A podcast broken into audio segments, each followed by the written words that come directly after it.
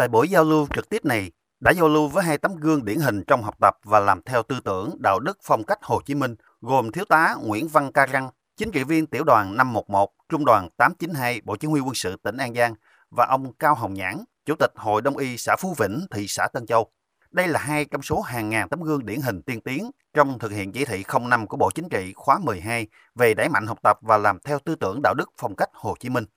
Các cá nhân là những tấm gương điển hình, học và làm theo lời bác một cách tự nguyện, tự giác, bằng tất cả tấm lòng thành kính của mình. Đặc biệt, trong thời gian dịch bệnh COVID-19 xảy ra, thực hiện lời dặn dò của bác, Thiếu tá Nguyễn Văn Ca Răng và ông Cao Hồng Nhãn đã không ngại khó khăn, luôn phục vụ chăm lo sức khỏe, bữa ăn cho người dân có hoàn cảnh khó khăn, người trong các khu cách ly, trò chuyện động viên tinh thần những người đang cách ly, giúp họ vượt qua nỗi lo lắng, sợ hãi, vượt qua nỗi nhớ nhà. Dù trải qua nhiều cương vị công tác, nhưng dù ở cương vị nào, Thiếu tá Nguyễn Văn Ca Răng cũng luôn tận tụy với công việc, có nhiều sáng tạo trong cách nghĩ, cách làm, góp phần cùng đảng ủy tiểu đoàn, lãnh đạo đơn vị hoàn thành xuất sắc nhiệm vụ chính trị được giao. Đặc biệt, với vai trò là cán bộ chủ trì các hoạt động công tác đảng, công tác chính trị ở đơn vị, Thiếu tá Nguyễn Văn Ca Răng luôn trăn trở với việc làm thế nào để nội bộ đơn vị đoàn kết thống nhất, hoàn thành tốt nhiệm vụ được giao. Do vậy, anh đã đi sâu tìm hiểu, nắm chắc đặc điểm, tính chất nhiệm vụ của đơn vị, kịp thời nắm bắt tư tưởng của từng cán bộ chiến sĩ và chủ động đề xuất với cấp ủy, chỉ huy những chủ trương, biện pháp quản lý bộ đội tốt nhất.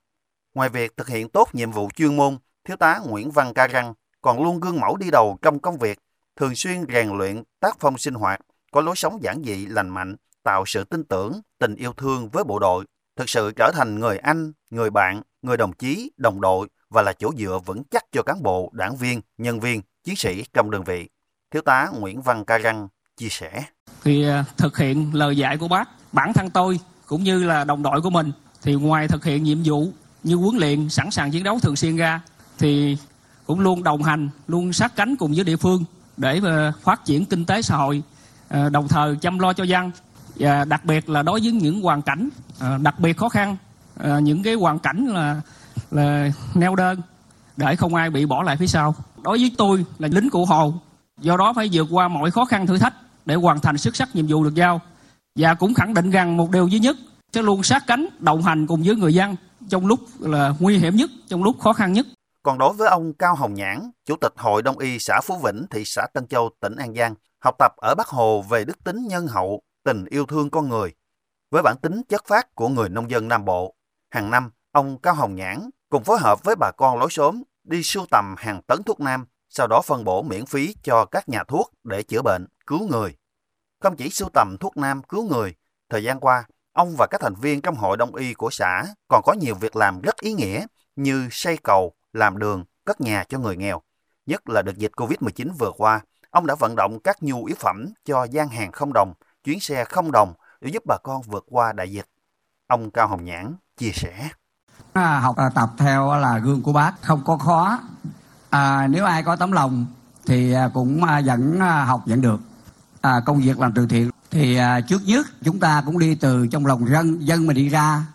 Thì do nó cái chữ tính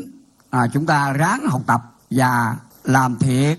Rồi à, nói thiệt làm đúng tránh những việc sai. Để giữ cái uy tín đó à, được vào lòng dân thì chúng ta sẽ làm được những công việc rất là lớn của từ thiện.